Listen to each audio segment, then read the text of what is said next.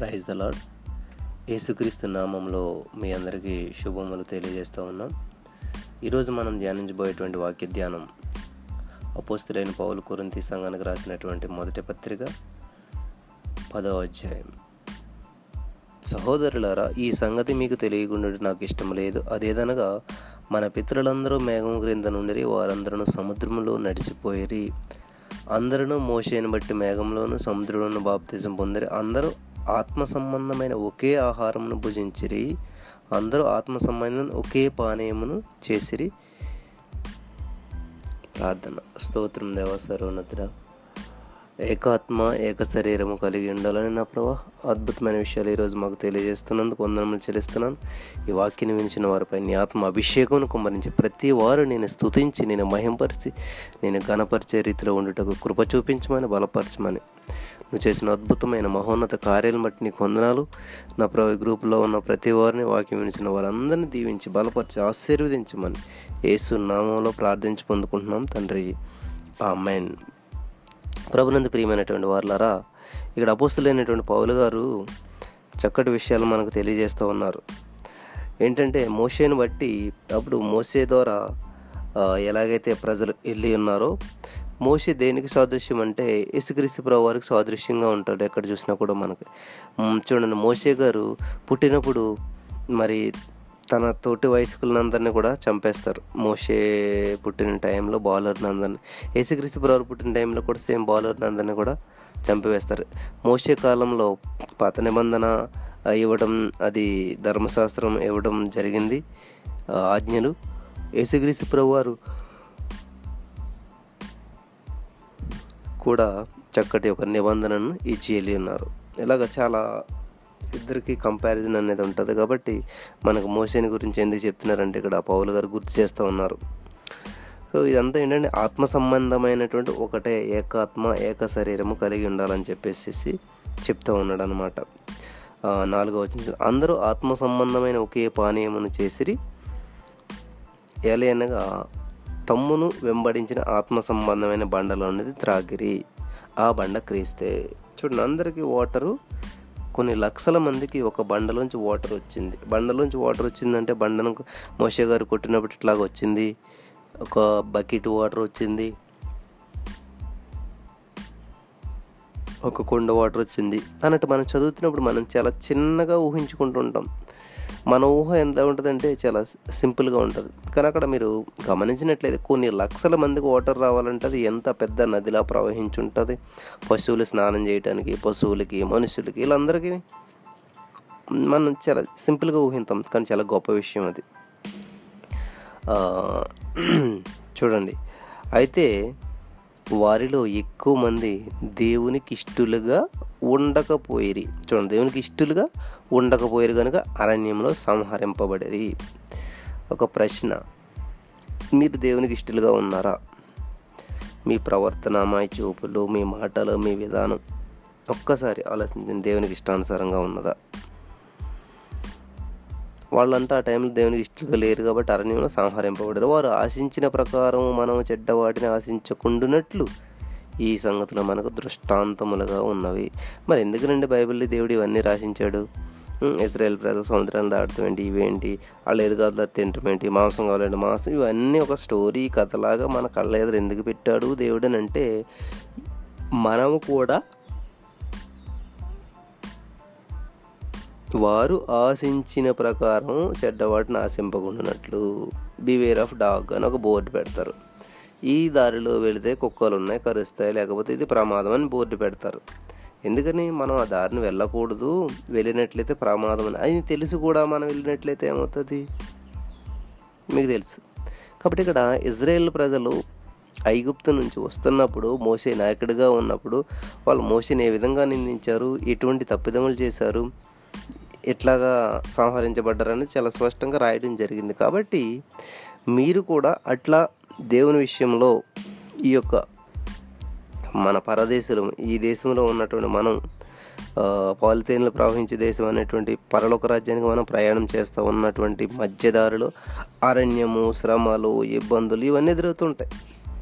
దాన్ని బట్టి మనం దేవుని నిందించకుండా మనం దేవునికి ఇష్టలుగా జీవించకుండా ఉండకుండా ఉండటం మంచిది కాదు. దేవునికి ఇష్టానుసారంగానే జీవించాలి. ఎందుకంటే జనులు తినుటకును తాగుటకును కూర్చునుటకు ఆడుటకు లేచరి. ఎప్పుడు? ఆ టైంలో. ఈ రోజుల్లో కూడా ఏం చేస్తున్నావురా అంటే ఏమీ లేదు ఖాళీ అంటూ ఉంటారు చాలామంది. తినటం తాగటం తిరగటం ఇదే అన్నమాట.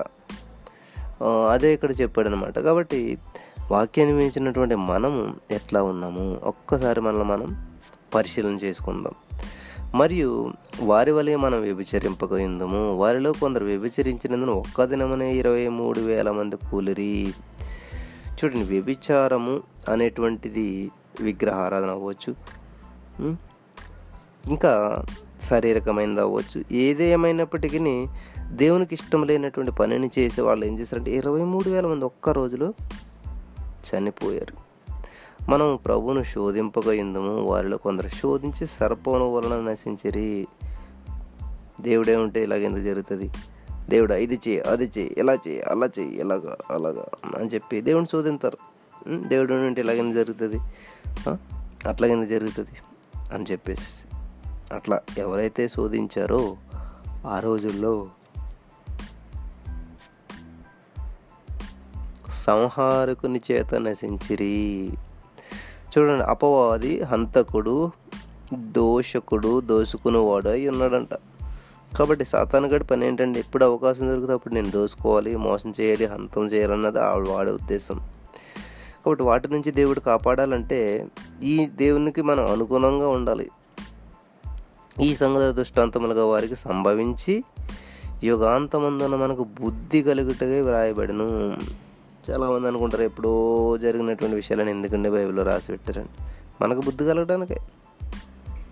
దయచేసి బైబిల్ చదువుతున్నప్పుడు ఎప్పుడు కూడా అప్పుడు ఇజ్రాయల్ ప్రజలకు అలాగైంది లేని కాదు. ఈ రోజున అదే పరిస్థితి నీకు వదిలైతే నువ్వేం చేస్తావు? ఈ రోజున అదే పరిస్థితిలో నువ్వున్నా నువ్వెలా ప్రవర్తిస్తున్నావు? అప్పటి ఇస్రాయేల్ ప్రజల్లాగానే అప్పటి వారిలాగానే. బుద్ధి లేకుండా మనం ప్రవర్తిస్తున్నాం లేకపోతే ఇక్కడ బుద్ధి కలగటగా మనకు రాయబడింది కాబట్టి ఓహో దేవుడు మనకి ఇలాగ నమ్మకం ఉంటే ఇలాగ దీవిస్తాడు దేవుడికి నమ్మకమైన దేవుళ్ళు మెండుగా ఉంటాయన్న వాక్యం ప్రకారం మనం జీవించాలంట. చూడండి చాలా అద్భుతమైన వాక్యం పన్నెండవ వచ్చిన బాగా గుర్తుపెట్టుకోవాలి అందరం. తాను నిలుచున్నానని తలంచుకునేవాడు పడకుండానట్లు జాగ్రత్తగా చూసుకొనవలను. ఎవరు మట్టుకు అనుకుంటారంటే నేను కరెక్ట్ నా మాట కరెక్టు నా పద్ధతి కరెక్టు నేను చేసేది కరెక్టు నేను చెప్పేది కరెక్టు. అని చెప్పి వాక్యాన్ని కూడా వాళ్ళు ఎలా రిసీవ్ చేసుకుంటారంటే వాళ్ళకు అనుకూలంగా రిసీవ్ చేసుకుంటూ ఉంటారు అనమాట దేవుడు మాట్లాడుతున్నాడంటే అది కాదు ఆవిడ కోసం ఇది వీడి కోసం వాళ్ళ కోసం నా కోసం కాదు నేను పెర్ఫెక్టే నేను కరెక్టే అనుకుంటారు. కాబట్టి ఎవరైతే నిల్చున్నారో నేను బుద్ధిమంతుడును నీతిమంతుడును బైబిల్ వాక్యం అంతా తెలుసు నాకు అంత కరెక్ట్ నేను అని ఎవరైతే అనుకుంటూ ఉంటారో తాను నిల్చున్నానని తలంచుకునేవాడు ఏం చేయాలంట? పడిపోకున్నట్లు జాగ్రత్తగా చూసుకునేవాళ్ళను. ఈ రోజున చాలామంది గొప్ప భక్తులుగా ఉంటారు. కొన్ని నెలల తర్వాత చూస్తే భక్తిహీనతలో కనబడుతూ ఉంటారు.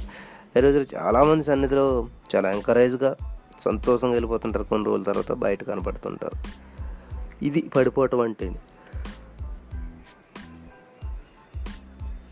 ఎందుకని పడిపోయారు అంటే సమస్యలు వచ్చేసాయి శోధనలు వచ్చేసాయి ఫ్యామిలీ బర్డెన్స్ ఎక్కువైపోయినాయి అని చెప్పి ఇది నేను ఎంత భారం అయిపోయిందండి నాకు అంటుంటారు. అందుకని దేవుడు ఒక మాట చెప్తున్నాడు కింద. సాధారణంగా మనుషులకు కలుగు శోధన తప్ప మరి ఏది మీకు సంభవింపలేదు. దేవుడు నమ్మదగినవాడు. మీరు సహింపగలిగినదంత అంతకంటే ఎక్కువ ఆయన మిమ్మల్ని శోధింపబడనీయడు. అంతేకాదు సహింపగలుగుటకు ఆయన శోధనతో కూడా తప్పించుకుని మార్గమును కలిగజేయను. నా ప్రియమైనటువంటి వాళ్ళరా ఎందుకని మరి దేవుడు శోధనలు ఎలా చేస్తాడు? మళ్ళీ వాటిని జాయిన్ ఆయన ఎందుకు తెప్పించాడు? ఇదంతా ఏంటి అసలని మీరు అనుకుంటూ ఉండొచ్చు. గ్రద్ద ఉంటుంది కదా మనకందరికీ తెలిసి పక్షిరాజు. అది చాలా ప్రత్యేకమైనటువంటి ప్రదేశంలో అన్నిటికంటే చివరన చెట్టు బాగా చివరిలో గూటు కడుతుందంట. గూటిలో ఉన్నటువంటి పిల్లల్ని ఏం చేస్తుందంటే సడన్గా గూడంతా ఇలాగా పాడు చేసినట్టు చేసి అందులో ఉన్న పిల్లల్ని కింద గెంటుతుందంట. అంత చివర నుంచి ఇంకేం చేస్తే కింద పడిపోతుందంట అన్నమాట అప్పుడు ఏంటంటే పడిపోతున్నప్పుడు చూడండి ఈత రాన్నవాడిని నీటిలోకి గెంటుతాడు కాళ్ళు చేతులు ఆడించడానికి బ్రతకడం కోసమైన. అలాగే ఈ గ్రద్ద పిల్లల్ని ఎప్పుడైతే గూటి నుంచి కిందకు తోసివేసిందో వాళ్ళకి ఏమీ తెలియదు చాలా భయపడతాయి. కానీ అప్పుడు ఏం చేస్తాయి? అమ్మో బ్రతకాలని ఆశతోటి రెక్కలు ఆడేస్తాయంట ఆటోమేటిక్గా వాటికి రెక్కలు ఆడించడం ఎగరటం వచ్చేస్తుందంట. అట్లా ఆడించి ఆడించి తమకున్నటువంటి చిన్న వయసు వల్ల అవి గాలి నీటిని తట్టుకోలేవు ఏం చేస్తాయి? అలా రెక్కలు అలసిపోయి జోలు పోయి జోలిపోయి పడిపోతానికి సిద్ధపడతాయి అనమాట అప్పుడు మళ్ళీ తల్లి గ్రద్ద వచ్చి ఏం చేస్తంట రెక్కల చాపి ఆ రెక్కల మీద వీటిని ఎక్కించుకుని మరలా పైకి తీసుకెళ్తుందంట చివరికి. మరలా వాటిని కిందకి నెట్టుతుందంట. ఇలాగ చేస్తూనే ఉంటుందంట అవి పెర్ఫెక్ట్ అయ్యి పరిపూర్ణత అయ్యేంత వరకు. దేవుడు అదే చెప్తున్నాడు నీకు శోధనలు మనుషులకు వచ్చే శోధనలే ఇస్తారు. అయ్య బాబోయ్! అసలు ఎవరైనా అయితేనండి ఇందులో ఈ శోధన సహించకుండా చనిపోదురండి. ఎవరైనా అయితేనండి ఎంత అలా ఎవరైనా అయితే కాదు నీవు సహించగలుగుతావు కాబట్టి దేవుడు నీకు ఆ శోధన ఇచ్చి ఉన్నాడు. ఎవరైనా అయితేనండి ఇవి వదిలేద్దురండి వాటికి ఎవరైనా అయితేనండి ఈ విడాకులు ఇచ్చేద్దురండి. ఎవరైనా అయితేనండి ఇట్లాగండి అట్లాగండి అంటారు. అవును ఎవరైనా అయితే అయిపోదు నువ్వు కాబట్టి కరెక్ట్ కాబట్టి దేవుడు నిన్ను అక్కడ పెట్టాడు. ఈ రోజున చెప్పేటువంటి మాట ఇదనమాట భార్యాభర్తలు అవ్వచ్చు ఎవరైనా చాలామంది అంటారు. నేను కాబట్టి ఇలాగా సహించుకుంటున్నాను. వేరే వాళ్ళ అయితే పాటికి అన్నీ అయిపోయాను. గొడవలు అయిపోయాను. లేకపోతే అలాగని అని చెప్తుంటారు దేవునికి స్తోత్రం? దాన్ని బట్టి అందని అందుని బట్టి నిన్ను దేవుడు అక్కడ పెట్టాడు. నీకు అంత సహనం ఉంది కాబట్టి దేవుడు నిన్ను అక్కడ పెట్టాడు. దాన్ని ఏదో గ్రేట్నెస్గా ఫీల్ అవ్వద్దు. దేవుడు ఇచ్చినటువంటి సహనాన్ని బట్టి మనం సంతోషించాలి. చూడండి. మీరు శోధింపబడనీయడు మిమ్మల్ని దేవుడు. మీరు సహించగలిగిన దానికంటే సహించుటకు శోధనతో కూడిన తప్పించుకునే మార్గం కూడా ఆయన కలగజేస్తారండి కాబట్టి నా ప్రియమైన సహోదరుడు విగ్రహమునకు దూరంగా పారిపోండి. బుద్ధిమంతులతో మాట్లాడినట్టు మీతో మాట్లాడుచున్న నేను చెప్పు సంగతి మీరే ఆలోచించడి. మరియు దీవించు ఆశీర్వచన పాత్రలను తాగుడు క్రీస్తు రక్తంలో పాలు పుచ్చుకున్నట్టు కదా. కాబట్టి యేసుక్రీస్తు ప్రభు వారు రక్షించబడి బాప్తిసం పొంది ఒక మానవులకు మాదిరిగా ఉంచి ఎలుపు తెలుపు అని ఏం చేయడు ఒక రొట్టెను ఒక ద్రాక్ష రసం తీసుకుని ఇవి నా శరీరము నా రక్తం దీంట్లో తాగిన వాడల్లా కూడా నన్ను గుర్తు చేసుకోండి అని చెప్పి వెళ్ళాడు కాబట్టి. కాబట్టి మనం చూడండి అందరం ఒకటే రొట్టె తింటాం అందరం ఒకే శరీరం తింటాం. అంటే మనం ఏమై ఉన్నాం? ఒక్క శరీరమై ఉన్నాము.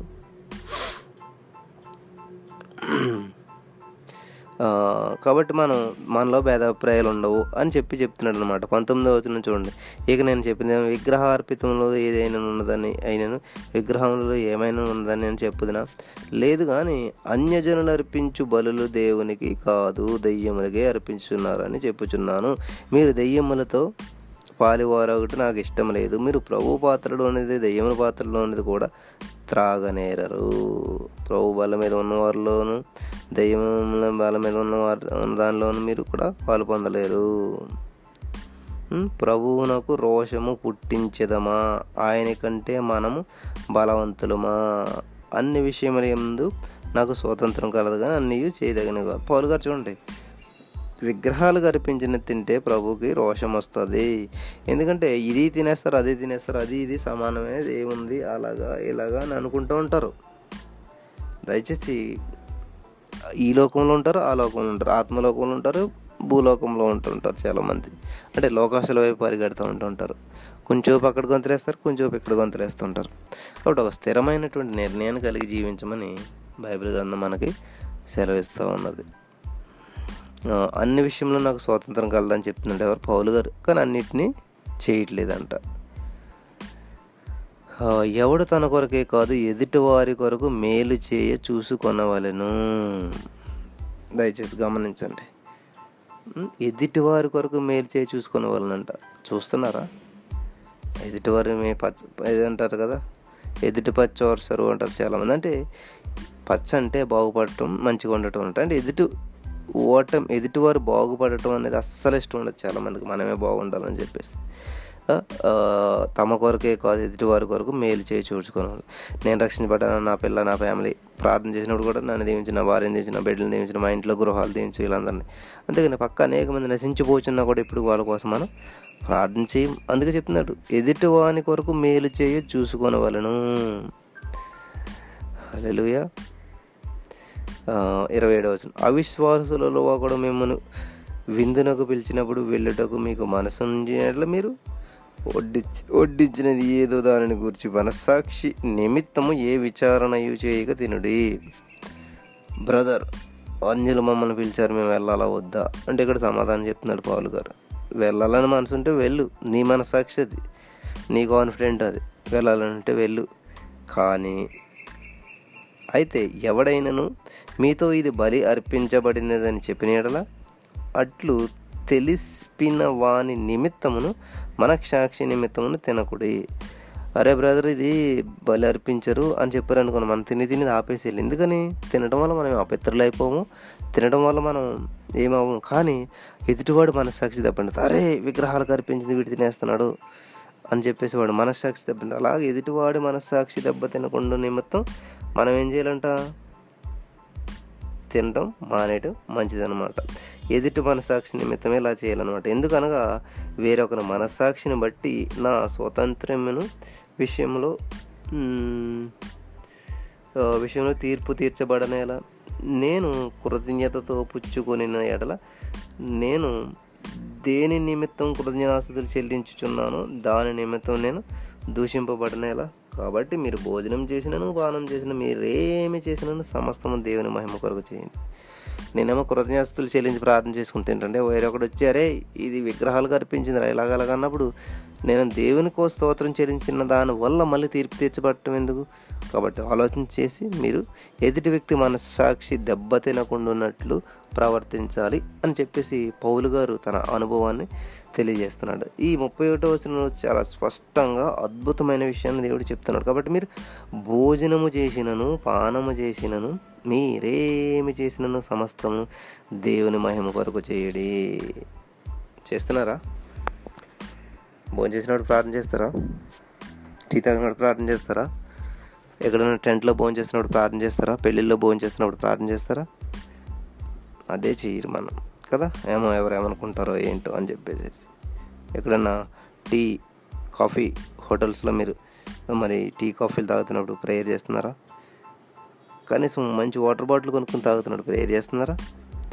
ఇది ఇలా చేయటం వల్ల దేవుని ప్రొటెక్షన్ మన మీద ఉండి ఏ విధమైనటువంటి వ్యాధులు బాధలు బలహీ బలహీనతలు అస్వస్థతతో కూడిన కార్యక్రమాలకు మన మీద తా ఉంటుంది ఎందుకంటే కృతజ్ఞతలు చెల్లించావు కాబట్టి దాన్ని బట్టి. ఎప్పుడైతే కృతజ్ఞతలు చెల్లించావో అది పరిశుద్ధపరచబడుతుంది. ఎప్పుడైతే నువ్వు దేవుని అంగీకరించి ఆయన నామాన్ని స్వీకరించి ఆయనే రక్షకుడిని అంగీకరించి నీలో ఉన్న ప్రతి దోషము కడిగివేయబడుతుంది. అలాగే మనం ఇక్కడ ఎప్పుడైతే ఆహారం నిమిత్తం పానం నిమిత్తం దేవుని నా మహిమార్థంగా చేస్తామో మీరేమి చేసినాను సమస్తం దేవుని మహిమ కొరకు చేయడి దేవుని మహిమ కొరకు చేయడంట చేయాలంట. ప్రతిదీ ఆలోచించాలి. అరే ఈ పని చేస్తున్నాను నేను దేవునికి మహిమ వస్తుందా? ఈ కార్యం చేస్తున్నాను దేవునికి మహిమ వస్తుందా? ఏ విధంగా వస్తుంది? అని ఆలోచించేసి చేస్తే చాలా అద్భుతంగా దేవుడు మనల్ని ఆశీర్వదిస్తాడు.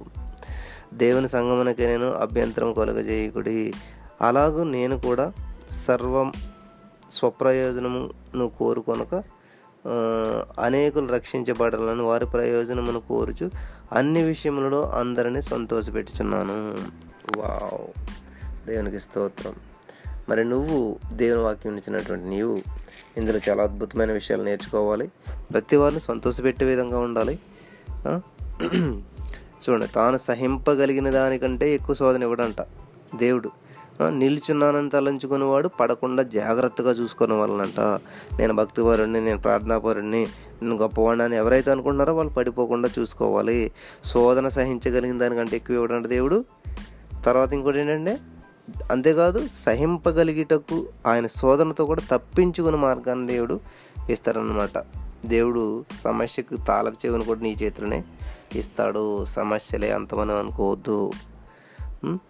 తర్వాత ఎవడం తన కొరకే కాదు కానీ ఎదుటివారి ఎదుటివాని కొరకు మేలు చేయ చూసుకొనవలను.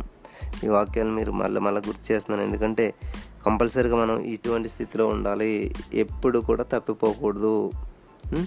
ప్రతి విషయంలో మితముగా ఉండాలి. ఇక్కడ పౌల్ గారు చెప్పినట్టుగా మనం మరి ఆహార విషయాల్లో కానీ ఏ విషయాల్లో విగ్రహాలు కనిపించింది ఏది ఎలా ఉండాలి ఏంటన్నది గుర్తు చేసుకోండి. చివరికి ఇరవై ఒకటి వచ్చిన కాబట్టి మీరు భోజనం చేసిన పానం చేసిన ఏమి చేసినాను కూర్చున్నా లేచినా పడుకున్నా అక్కడికి వెళ్ళినా ఇక్కడికి వెళ్ళినా ఇక్కడికి వెళ్ళినా ఏం చేసినా కూడా దేవుని మహిమార్థంగా చేయమని చెప్తా ఉన్నాడు. ఈ యొక్క సమయంలో దేవుడు మీతో మాట్లాడినట్లయితే మోకరించండి ప్రార్థన చేసుకుందాం. ప్రభువా నీ వాక్యం ద్వారా నాతో మాట్లాడవు. అవును అతన్ని నేను నిల్చున్నానని తలంచి ఎంతో గర్వంతో బా మరి నేను ఉన్నన్న ప్రభా నా యొక్క జీవితంలో ఆ గర్వాన్ని పోగొట్టుకుంటున్నాను. ఇక్కడి నుంచి నీకే లోబడతాను. నీవే గొప్ప దేవుడు అని నీ మీద ఆధారపడి జీవిస్తాను ఏసయ్య. ప్రభా ఇదిగో ఈరోజు ఎంతమంది అయితే ఈ నిర్ణయాలు తీసుకున్నారో నీ మీద ఆధారపడతాను నిన్ను మహింపరుస్తానని. నా ప్రభా నువ్వు గొప్ప దేవుడు అని రుచి చూచి నా ప్రభా వారి జీవితంలో అనుభవిస్తున్న వారిని దీవించమని ఈ ప్రార్థనలో ఎక్కించిన వారందరినీ జ్ఞానం చేసుకున్న ప్రభావ నీకే ప్రథమ స్థానం ఇవ్వాలని వారు తీసుకున్న నిర్ణయాన్ని స్థిరపరిచి బలపరచమని మా రక్షకుడు ప్రభావం వేసినాం నడుచు ప్రార్థిస్తున్నాం పరమ తండ్రి. మెయిన్